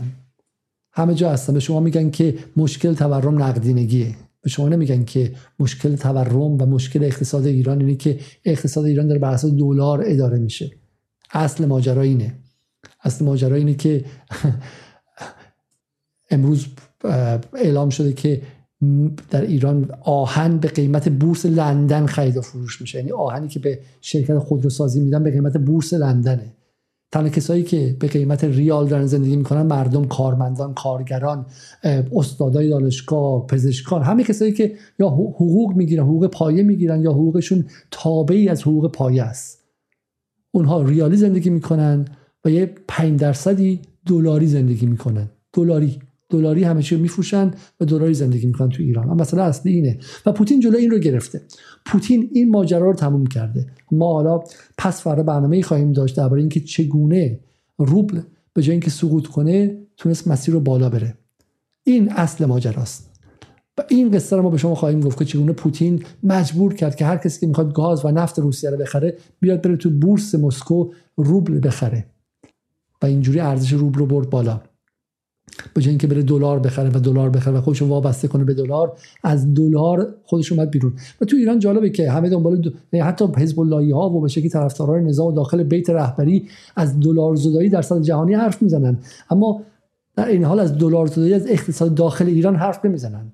نمیگن که آقا چرا پتروشیمی؟ من به شما خیلی توضیح ساده بدم. حالا تو این برنامه ها برای خیلی ها جای سوال شده. سوال خیلی واضحه. پتروشیمی ها اومدن در دهه 80 شمسی به دولت گفتن که ما می‌خوام پول بدیم. دولت گفت آقا ما بهتون نفت مجانی میدیم. با چی می‌خوای پول بدی؟ ما با شما مشکلی نداریم که. خب بذار بذار همین نفت مجانی ما از شما به شما میدیم. کشور نفتی خب بگیر و استفاده کن. پتروشیمی گفتن نه ما می‌خوام شما پول بدیم. خب دلار می‌خوام بدیم. گفتش دمتون گرم. خب چقدر می‌خوام بدین؟ پتروشیمیا گفت آقا ما به یه میلیارد دلار میدیم از این نفت. بر اساس قیمت FOB خلیج فارس. گفت دمتون گرم. مرسی. پتروشیمیا روی این فراورده روی این فرای فرایندهای انجام دادن و اینو process ش کردن. گفت حالا می‌خوام بفروشیم. دولت گفت OK چقدر می‌خوام بفروشیم؟ گفتم خب به قیمت FOB خلیج فارس می‌خوام بفروشیم به قیمت بین المللی گفت اوکی. چقدر میشه؟ این یه میلیارد شد 5 میلیارد دلار. یعنی یه میلیارد بود. 100 میلیون دلار هم معادلش به کارگران بدبخت ایرانی و مهندسان بدبخت ایرانی و شرکت های مشاوره بدبخت ایرانی ریال دادن. شد یک میلیارد و 100 میلیون دلار. بعد محصول شد چقدر؟ شد 5 میلیارد دلار. 5 میلیارد دلار به کی فروختن؟ ایران یه بخشش رو به همسایه‌ها فروخت ولی کشور زیر زیر تحریم. بقیه‌اش به خود داخل ایران فروخت. بعد از فردا معلمه مجبور شد که چیزهایی که تو برنامه با جبرائیلی توضیح دادیم که از مشتقات نفتی بود از پلاستیکش از چه می‌دونم از کیسه از پوشک بچه از هر چیزی فکر کنی از اونجا وصل بود رو به قیمت دلاری بخره. رفت بالا رفت بالا رفت بالا و رفت بالاتر خب؟ و هیچ کس نپرسید که این 3 میلیارد 4 میلیارد اضافه ای که پتروشیمی از اینجا تا اینجا آورده به جیب چه کسی میره؟ همینطور فولاد مبارکه همینطور مثل سرچشمه. خام فروشی کردن و دولت یک چند دقیقه ازشون گرفت و اینها به 80 میلیون ایرانی دلاری فروختن. دلاری فروختن. همین که شما دارین هر روز فقیرتر میشید. چون نظم اقتصادیتون دلاری شده. تو ایران یه واشنگتن کوچولو داره حکومت می‌کنه. اصل ماجرا اینه. و این رو ما چرا دارم من با اعتماد به نفس میگم؟ اینو من یک سال پیش جرئت نداشتم به شما بگم. اگه می‌گفتم می‌گفتید که مزخرفات واروفاکیس رو مزخرفات نامی کلاین رو مزخرفات چم چپا و سوسیالیست اروپایی داری به خورده ما میدی. ولی الان دارم به شما میگم چون این در یک آزمایشگاهی به اسم مسکو و روسیه اجرا شده انجام شده اتفاق افتاده و دیدیم که میشه. دیدیم که میشه بند ناف دلار رو قطع کرد. میشه با ارز ملی و داخلی سروایو کرد و بقا داشت. و قوی تر شد به اینکه ضعیف تر شد. این اصل ماجراست. شما اگر به روسیه و سخنرانی امروز پوتین نگاه کنید متوجه میشید که چه اتفاقی افتاده. خب ادامه بدیم. پوتین میگه که کارهای زیادی در زمینه نوسازی مسکن و خدمات عمومی از امسال آغاز میشه. مبلغ 250 میلیارد روبل برای توسعه زیرساختهای هم و نقل آب و برق و سایر زیرساختها اختصاص می‌دهیم. از دولت می‌خواهیم که 50 میلیارد روبل دیگر رو نیز به این موضوع اختصاص بده. بسای حمایتی از خانواده در روسیه طی سالهای اخیر به میزان قابل توجهی افزایش داشته. اینجوری شما می‌تونید که طرح جمعیت داشته باشید. آقایان نه اینکه مرتب بگید که ما تا صبح خواب نمی‌بینیم. نگران جمعیت هستیم. اون اقتصاد دلاریتون معلومه که جمعیت آب میره. معلومه که متخصصان ایران دنبال مهاجرت میرن. معلومه که آدم ها از یک دونه بچم فراری هستن. مشکل اقتصاد ایران اول دوم و سوم اقتصاده. مشکل مشکل جامعه ایران. اقتصاده. و شما به همین ابراهیم رئیسی نگاه کنید. به ابراهیم رئیسی که ما هم ازش حمایت کردیم چون معتقد بودیم و امیدوار بودیم که حتی اگرچه بخشی از سازوکار دموکراسی در جمهوریت برآمده از انقلاب در ایران تاثیر کرد اما می‌تونه اقتصاد رو سامان بده. و واقعا توقع نداشتیم که 15 ماه بعد از آمدنش خب ثروتمندان ثروتمندتر شن و این وضع باشه. و کارمندان و کارگران و مهندسان و فارغ التحصیلان دانشگاه و اونهایی که سرمایه ندارن و رانت ندارن فقیرتر شن. و دنبال طرح جمعیت هستیم. و حالا جمعیت به روسری زنان تو خیابون بحث می‌کنید. نه خیر جمعیت به این چیزا ربطی نداره. به این واسه که احساس عدم امنیت اقتصادی مردم می‌کنن. پوتین می‌تونه از جمعیت حرف بزنه. پوتین می‌تونه وایسه بگه که ما مقابل سیاست های ضد خانواده در غرب نیستیم. چرا؟ چون می‌تونه اونجا بسته حمایتی از خانواده بده. شما چرا نمی‌تونید بدید؟ چون اقتصادتون تو اتاق بازرگانی تعمین میشه. اتاق بازرگانی که طرف و رئیسش من می‌تونم برای شما سه تا از همکلاسی های سابق ما بگم. تو کدوم اتاق بازرگانی رئیس هستن؟ 6 ماه سال در تورنتو زندگی می‌کنه. 6 ماه سال در تهران. 6 ماه سال در تورنتو رئیس اتاق بازرگانی فلانجا زندگی می‌کنه. 6 ماه در تهران. کدوم تورنتو؟ تورنتویی که در هر صرافیش می‌تونی بری و ملی کارت بکشی دلار بیاری بیرون. اینا همشون به همدیگه مربوطه. اینها های به هم مربوطه. ما معتقدیم که زن زندگی آزادی چیزی نبود جز پروپاگاندای غرب برای به هم زدن ثبات اقتصادی و اجتماعی ایران برای ایجاد ناامنی برای به هم زدن شکلگیری کریدورها برای ایجاد اقتشاش در سیاست صحیح و درست گردش به شرق ابراهیم رئیسی و ما اینجا کنار ابراهیم رئیسی میستیم معتقدیم که ابراهیم رئیسی تونست کشور رو از چنگال گروگانگیران خط امامی خلاص کنه که کشور رو به گروگان برجام برده بودن و حاضر بودن که تک تک ایرانی ها بمیرن اما حتی واکسن هم به برجام و FATF وصل شه. همون چپاولگرانی که این روزها دوباره سر کلشون پیدا شده. مصاحبه جهانگیری رو امروز بخونید. خب مصاحبه پریروز نفر بعدیشون رو بخونید. تمامشون اومدن و دارن قداره کشی می‌کنن و میگن که باید کشور به ریل ثبات برگرده. ما باید مردم آشتی کنیم باید تمکین کنیم به خواسته ها. اومدن که چک زن زندگی آزادی رو نقض کنن. ما مقابل اینها ایستادیم. اما داریم میگیم که آقای رئیسی آقای ابراهیم رئیسی گردش به شهر و گردش به ترکمنستان بدون دلار زدایی در داخل بیمعنیه. تأثیری نداره. تو چقدر می‌خوای از مبادله با ازبکستان و ترکمنستان بیاری؟ خیلی هم خوبه. از چین می‌خوای بیاری؟ همونقدر که داری میاری اون شرکت های داخلی با خام فروشان داخلی دارن با دلاری کردن وضع رو خراب می‌کنن. همین تو هرچی نگاه می‌کنی هی داره پول وارد میشه. پنج برابر دوره روحانی داری نفت میفروشی. داری دو چهار ده میلیون بشکه در روز گفته میشه داری نفت میفروشی. پس چرا مردم فقیرتر شدن؟ چرا مردم دارن فقیرتر میشن؟ و این پول از جای دیگه داره نشت می‌کنه به بیرون. پول داره نشت می‌کنه به بیرون. و شما هیچ حکمرانی رو اقتصادت نداری رو بانک مرکزیت نداری. و اینها به هم وصله. سیاست فرهنگی سیاست اقتصادی اینها به هم وصله. و ما در ایران حکمرانی ملی و مستقل اقتصادی نداریم. استعمار اقتصادی از ایران همچنان بیرون نرفته. اصل ماجرا اینه. و پوتین هم همینطور بوده. پوتین هم مثل ما بود. پوتین هم ذهنش غرب زده نئولیبرال بود. کشور رو با همراهی اولیگارشا استفاده زندگی اداره می‌کرد. اما جنگ اوکراین از خواب غفلت بیدارش کرد. جنگ اوکراین از توهم این که می‌شود با غرب مبارزه کرد اما در دلار زندگی کرد نجاتش داد. جنگ اوکراین پوتین رو بیدار کرد. و ما به هنوز بیدار نشدیم. ما هنوز در خواب توهم دلاریم.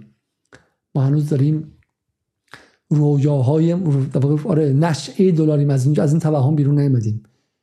و نمی‌فهمیم که نمیشه مقابل واشنگتن ایستاد. واشنگتن به ما میگه واشنگتن به شما میگه تروریستی من سپاه می‌پرسم. واشنگتن واشنگتن لندن اتحادیه اروپا شما رو تو لیست تروریستی داره می‌ذاره. میگه آقا هر جای دنیا ببینمتون بعد دستگیرتون کنم بهتون تیراندازی کنم. بعد شما برای ارز واشنگتن همچنان اون ارز دشمن نمی‌دونید. با اون ارز معامله می‌کنید. با اون ارز خرید و فروش می‌کنید. اصل ماجرا اینه. تو اگر نفهمی که دلار یک سلاحه تو بهش دست بزنی؟ دلار مثل مینه. تو با دلار زندگی کنی. این هم ارز دیگه است. طلا هست رمز ارز هست cryptocurrency هست و غیره. همون کاری که در روسیه اتفاق افتاد همون کاری که چین کرد. برنامه ما با احمد صالحی رو ببینید که چین چگونه بعد از اینکه سرنوشت ایران رو دید از سال 2010 اومد اومد تا حد ممکن خودش از دلار کشید بیرون. فهمید که دلار اسلحه است سلاح دلار. کارنسی نیستش. سلاحه. دلار یه موقعی از برتون وود به اینور روش کلاشی آمریکا بود. آمریکا باش تورم صادر می‌کرد. ولی از 2010 یه اتفاقی افتاد. آمریکا به واسطه تحریم های ایران یاد گرفت که سلاح می‌تونه اسلحه باشه شلیک کنه به کشورها باش اینو چین و روسیه دیدن و درس عبرت شد براشون. مایی که بر سر خودم اومد از این درس نگرفتیم. بریم سراغ بعدی.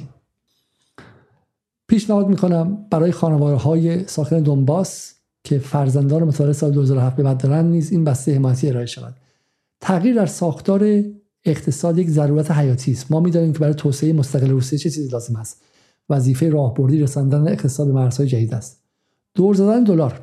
تولید ناخالص داخلی روسی در سال 2022 تنها دو یک دام درصد کاهش یافت. تخمین های طرف مقابل به واقعیت تبدیل نشد. آنها گفتن 15 درصد تا 20 درصد.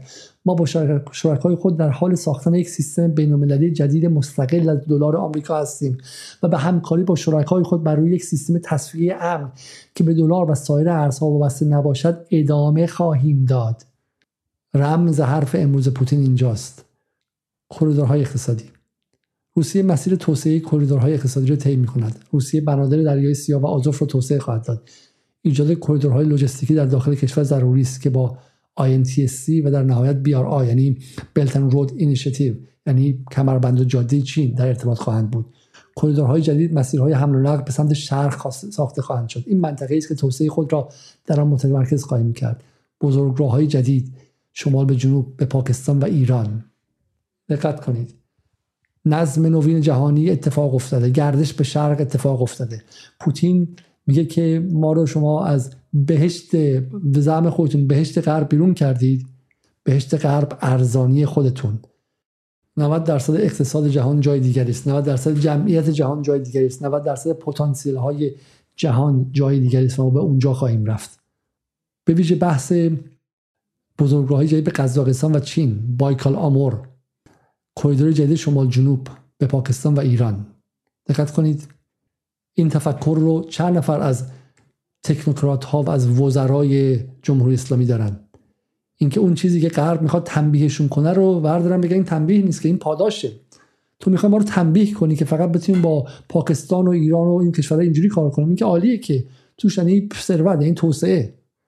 تو می‌خوای این رو ما رو مجازات کنی که به شرق مجبورشیم به شرق بچرخیم؟ نه شرق امکانات بسیار بیشتری داره و روابط ما باهاش می‌تونه عادلانه تر باشه. و شرق چیزی نیست که در از 24 ساعت بگه تمام حساب های بانکی رو مسدود می‌کنیم یادتون باشه چرا روسیه از خواب قفلت بیدار شد و اینکه 300 میلیارد دلارش رو یه هفته فریز کردن درسته؟ پوتین می‌دونسته که اون پول ها پول اون نیست پول پول غربی هاست. می‌رسیم بهش. میگه توسعه اجتماعی. ما باید کیفیت مدارس مدارس دوره های دانشگاهی به دوره های بشردوستان را به طور جدی ارتقا دهیم تا جوانان بتوانند با عظمت روسیه آشنا شوند. خانواده دارای دو فرزند یا بیشتر از مالیات فروش مسکن معاف هستند. خب برسیم به نکته مهم سخنرانی پوتین. پوتین در از این سخنرانی یک بمب خبری منفجر کرد. بمب خبری مهم. 2903 نفر برنامه رو می‌بینن. ممنون از همه شما. من قبل از اینکه این بمب خبری صحبت کنم تقاضا می‌کنم که برنامه رو یک بار دیگه لایک کنید و امیدوارم که به زودی برنامه همون رو منظمتر کنیم و تقریبا سعی کنیم که حداقل یک شب در میون در مسائل روز در کنار شما باشیم. احساس می‌کنم که نباید بین برنامه وقفه بیاد و سرعت اتفاقات هم داره سریعتر میشه. و دوستان من بگن چند نفر در روبیکا هم هستن من ممنون میشم. بسیاری 800 نفرم در روبیکا. 3700 نفر در اینجا هستیم و من خیلی خیلی از همه شما که وقتتون گذاشتین در این موقع شب تشکر می‌کنم و و افتخار می‌کنم که مخاطبانی مثل شما داریم. بریم سر نکته بعدی. بمب خبری پوتین. بمب خبری پوتین این بود گفتش که روسیه از معاهده تسلیحات تهاجمی استراتژیک خارج می شود این اتفاق خیلی مهمی بودش. خب این آخرین معاهده دو طرفه و دو جانبه بین آمریکا و روسیه بود که باقی مانده دوره گورباچوف بود و دوره افول شوروی و فروپاشیش. این بود که به شکلی سلاحهای اتمی رو که می‌خوان آزمایش کنن و به همدیگه خبر بدن و غیره. پوتین میگه که اما ما این کار رو به صورت رسمی انجام نمی‌دهیم. در حال حاضر ما فقط مشارکت خود را در معاهده استارت متوقف می‌کنیم. هیچ بازرسی از سوی ایالات متحده در سایت های هسته ما مجاز نیست.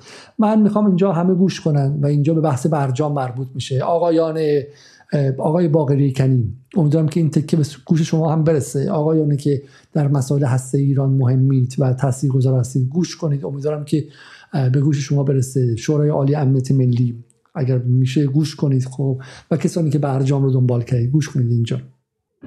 روسیه حدود 6000 کلاهک هسته‌ای داره آمریکا حدود 5800 تا داره ولی همه می‌دونن که کلاهک های هسته‌ای آمریکا به خاطر پول عظیمش و هزینه عظیمی که در بودجه نظامی داره هر سال update شده به روزرسانی شده و گفته میشه کلاهک های هسته روسیه قدیمی و غیره. ولی پوتین اولا امروز گفتش که ما کلاهک هامون رو خیلی خیلی دقیق کردیم یک. و دوم که از نظر حقوقی ما بیرون نمیایم از معاهده استارت. ولی دیگه به شما اجازه نمیدیم. با حالت تعلیق درش میاریم. نه مرگ نه زندگی با حالت کما درش میاریم. کاری با آمریکا کرد که آمریکا با برجام کرد. گفت یه وضعیتی به وجود میارم که نه بتونی سیما بکشی بیرون از دهن مریض و اعلام مرگ مغزی کنی. نه دلت بیاد که چه می‌دونم نه هر روزم بمونی. کنار یک جسد به اسم برجام بمونی خب و صبح صبح بری بیمارستان جسد رو تمیز کنی بشوری و غیره با اینکه می‌دونی که این عاقبتی نداره. حالا اگه کسی عزیزش و در کما بوده امیدوارم که ناراحت نشه و خیلی خیلی اتفاق تلخیه. ولی همین بود برجام دیگه. مریضی بود که دکتر گفته بود که این مغز مرگ مغزی کرده بعد تموم شه ولی ادامه داشتش. پوتین این سلاح غرب رو به خودش برگردوند. غرب همیشه متخصص این ابهام هایی که به نفع خودشه. پوتین گفت من این ابهام به وجود میارم. از استارت بیرون نمیام ولی دیگه به بازرسی تن نمیدم. یعنی عملا از استارت بیرون اومدم ولی رسما اعلامش نمی‌کنم. همینطور گفتش که ما آغازگر آزمایش هسته‌ای نخواهیم بود ما اگر آمریکا آزمایش هسته‌ای کنه مطمئن باشه که ما آزمایش هسته‌ای خواهیم کرد. این نکته خیلی مهمی بودش. یعنی شمشیر رو از رو بست. و گفتش که ما نخواهیم گذاشت که استراتژیک پریتی و این مهار دو جانبه استراتژیک ضعیف شه. این نکته خیلی عجیبیه که پوتین میگه. پوتین داره طوری حرف می‌زنه که انگار همتای آمریکاست. پوتین داره طوری حرف می‌زنه که آخرین بار سردمداران شوروی در دهه هفتاد میلادی حرف می‌زدن. حتی گورباچوف هم هیچ با این اعتماد به نفس حرف نمی‌زد چون گورباچوف هم وقتی سوار ماشین شوروی شد که از نظر اقتصادی شوروی ضعیف و در هم, در هم پاشیده بود. مثلا اوایل دهه 80 میلادی. پوتین داره طوری حرف می‌زنه که انگار یک ابرقدرت کنار آمریکا. یک اعتماد به نفس در این حرف هست که اگر تو بزنی من می‌زنم که این سال گذشته در پوتین نبود. دو سال گذشته که اصلا در پوتین نبود. این اتفاقا محصول جنگ اوکراینه.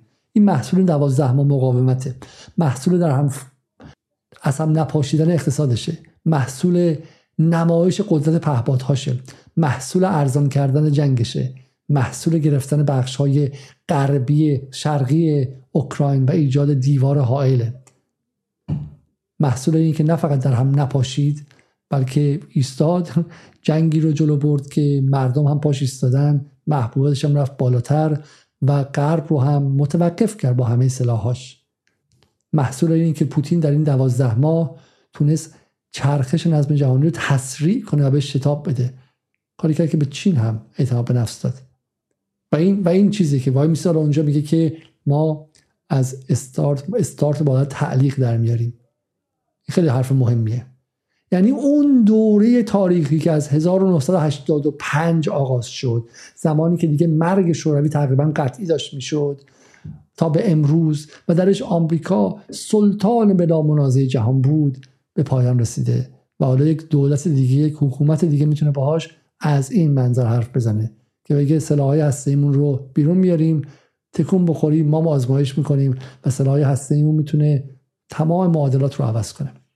روسیه آماده است تا آزمایش های تسلیحات هسته‌ای خود را از سر بگیرد و بعد میگه هیچ کشوری در جهان به ایالات متحده پایگاه نظامی خارج از کشور ندارد. تمام سیاره از پایگاه آمریکایی پر شده.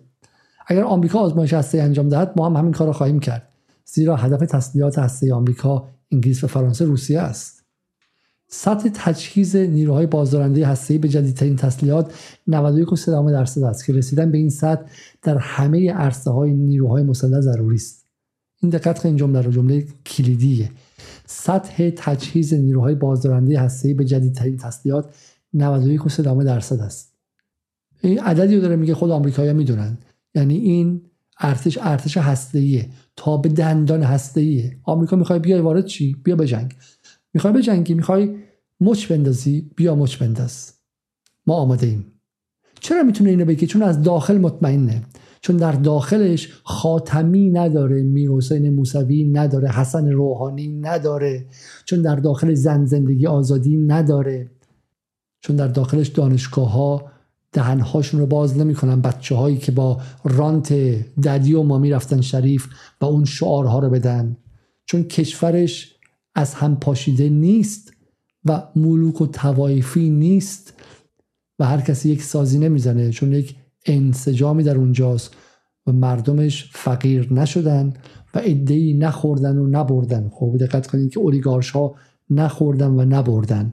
اگر اونها بود پوتین نمی‌تونست اینجوری حرف بزنه. و روی اینها وای میسته و به و به آمریکا میگه چی؟ و به آمریکا میگه که بجنگ تا بجنگیم. اگر پات رو از گلیمت بیرون بیاری بعد اون موقع ما هم می‌تونیم ببینیم که 91 و 3 درصد تجهیزات هسته‌ای چه چیزی این نکته خیلی مهمیه. یه نکته خیلی مهمه دیگه نظر من اینجا پوتین در مورد اولیگارش گفت که ببینم اگر پیداش کنم من آکه این جملهشون ببین که به اولیگارش ها گفتش که ببینید خب ببینید که چه بلایی سرتون آورد در آمریکا و احساس چیز نکنید. احساس نکنید که خیلی راحت من بذارم اینو پیدا کنم برای شما. یه لحظه به من وایسید من همین بخوام مثلا جمله خیلی جمله خیلی مهمی که متاسفانه توی این متنی که جلو من هستش نیومده. گفتش که به اولیگارشا هم گفت گفتش که نگاه کنید به غرب و به دزدی از اینجا و بردن پول ها به غرب دل خوش نکنید. خب دیدید که غرب چگونه پول هاتون رو یک دفعه کشید بالا. پولاتون رو فریز کرد. و این نکته خیلی مهمیه.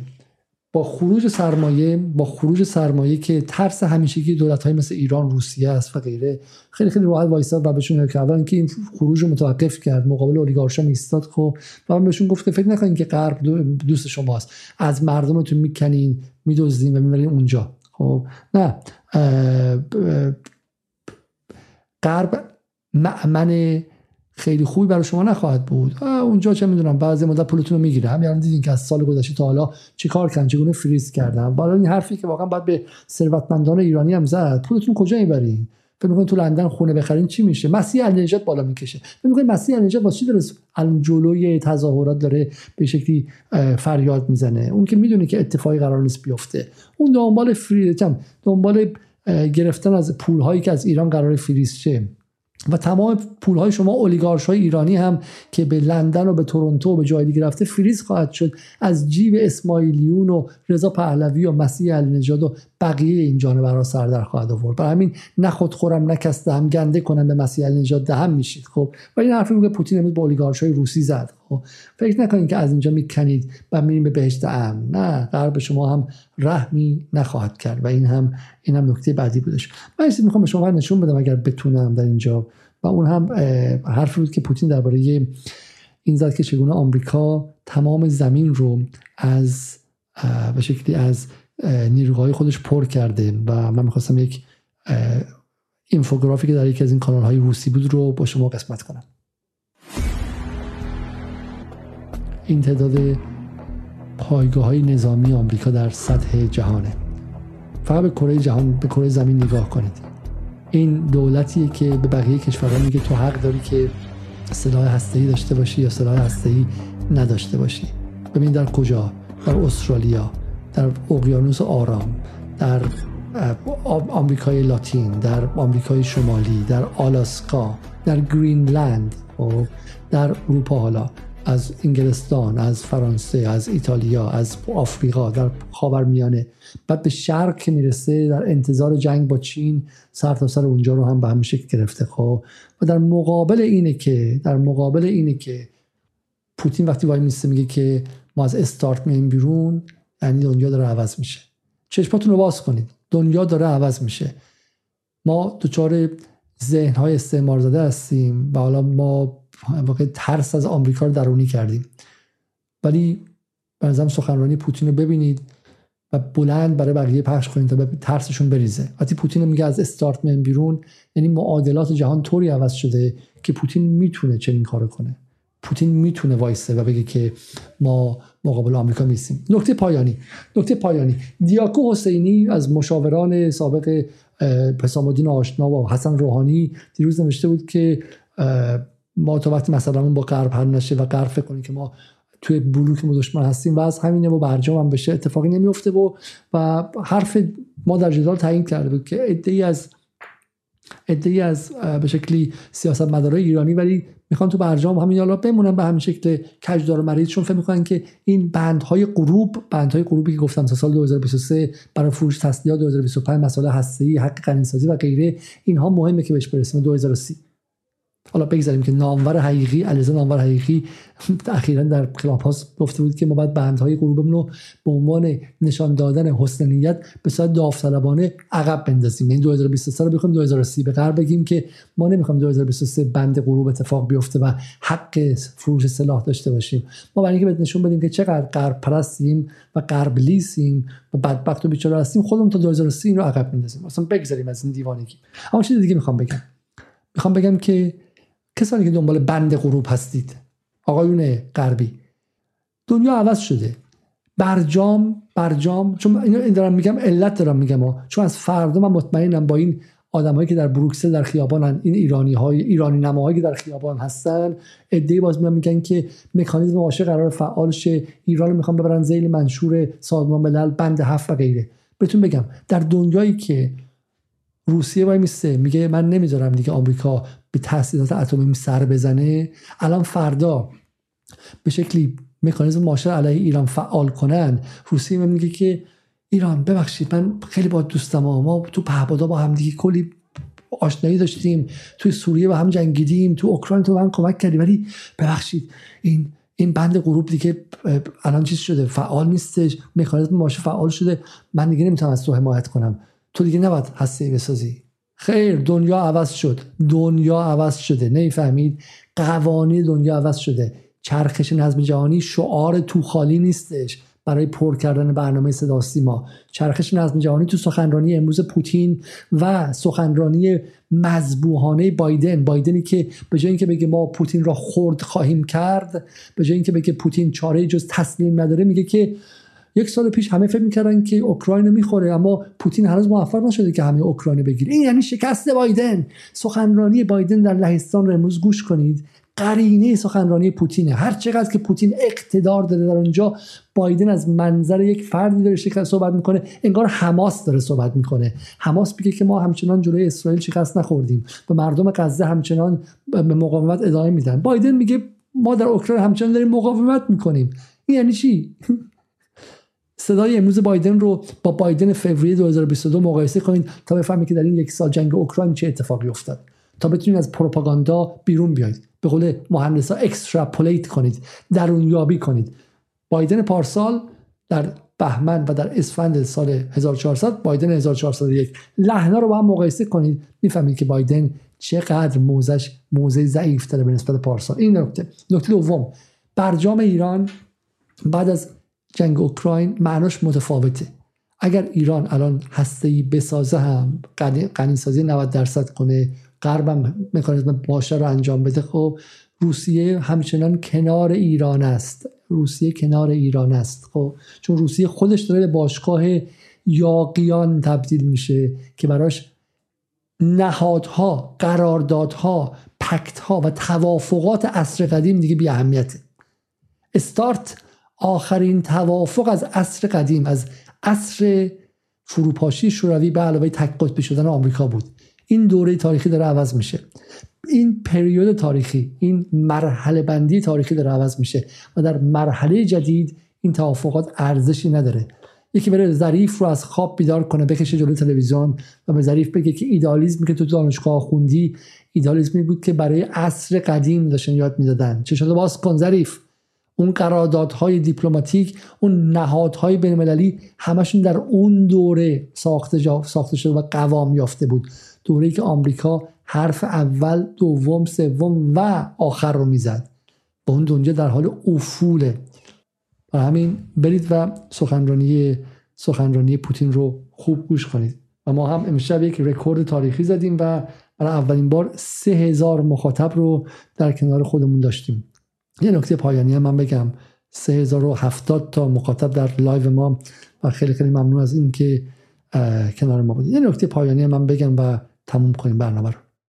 این نکته پایانی من در اینجاست.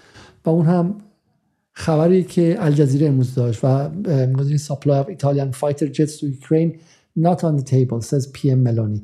رئیس نخست وزیر ایتالیا ملونی گفته که ما به اوکراین جت نمیدیم و غیره. یه جمله که ببینید بایدن خیلی تکرار کرده امروز تو سخنرانیش این بود که جنگ اوکراین ما رو از همیشه متحدتر کرد. سال گذشته خیلی فکر می‌کردن که جنگ اوکراین درون آتلانتیک و ناتو شکاف به وجود میاره ولی شکاف به وجود نیاورد. بله ملونی چه می‌دونم خیلی فکر می‌کردن که از ناتو بیاد بیرون و غیره نیامده. ولی ببینید در اونجا اولا شکاف های وجود داره. یک خب و دوم که شکاف ها رو در اون کشورهای ناتو به این شکل نباید ببینید. در آلمان شکاف ها رو باید در سطح جامعه و در سطح قدرت سیاسی ببینید. خب آتلانتیسیستا بله دارن حرف اول رو می‌زنن در حال حاضر.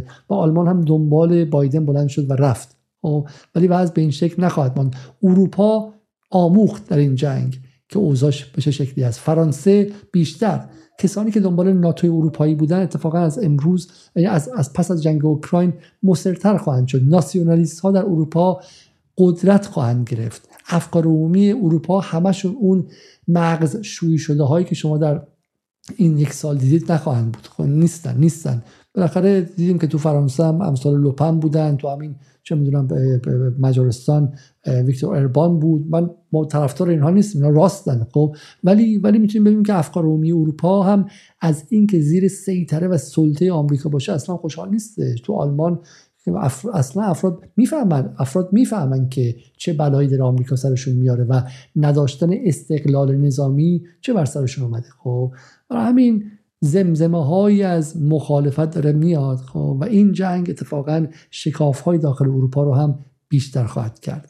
بایستید و تماشا کنید و, و ببینید. برای همین این هم حرف آخر که درون خود اروپا هم ای دارن یواش یواش زمزمه های مقاومت در میاد. علت اینکه سال گذشته تمام ابزار ایدئولوژیک غرب ردیف شد از پرنستار گرفته تا هنرپیشه اسکار تا شاعر تا فیلسوف چپ تا اسلاو جیجاک تا چه می‌دونم غیره و غیره. هیچ کس رو بیرون نگذاشتن و یک تمامیت خواهی و یک توتالیتاریزم کامل ایدولوژیک در صنعت فرهنگ به وجود آوردن چی بود؟ که کسی جرأت مخالفت نکنه خب؟ کسی نکنه جرأت نکنه بگه که ما نمی‌خوام از اوکراین حمایت کنیم و پول نمیفرستیم. ولی چنین تمامیت خواهی ایدولوژیکی 6 ماه دوام داره یه سال دوام داره دو سال دوام داره. بعدش زمزمه های مقاومت بیرون میاد و زمزمه های مقاومت همین الان بیرون آمده و شما خواهید دید که چه اتفاقی در اروپا خواهد افتاد. برای همین سخنرانی امروز بایدن در لهستان به نظر من نشانه کسی بود که میگم آمریکا خودش به جیب زده ها. آمریکا از این جنگ سودش رو برده و ولی نشانه کسی بود که می‌دونه که اروپا صبرش بی پایان نخواهد بود خب و تا یه جایی می‌تونه زیر این استثمار عجیب غریب بره و این برمیگرده و از طرف دیگه نظم نوین جهانی دیگه شعاری در یک آینده دور نیست. همین الان اتفاق افتاده. همین فردا صبح همین فردا صبح سیاست مداران جمهوری اسلامی ابراهیم رئیسی مخبر میر کازمی وزراشون رئیس مجلس قالیباف اجهی غیره. همین فردا صبح همین فردا صبح. اگر راه روسیه رو برن فردا صبح راه روسیه رو برن. شما می‌تونید ببینید که 90 درصد مشکلات اقتصادی ایران برطرف میشه. کافی است که پارادایم ذهنی به نظم نظم جدید جهانی عوض شه. پارادایم ذهنی که در سر مسئولان جمهوری اسلامی از بالا تا پایین هست پارادایم شکل گرفته از 1370 به بعد 1990 به بعد. پارادایمی که اقتصاد دلار محوری بود که در همه جهان هم بودش. اون موقع حرف عجیبی نبود. این پارادایم هنوز ادامه داره.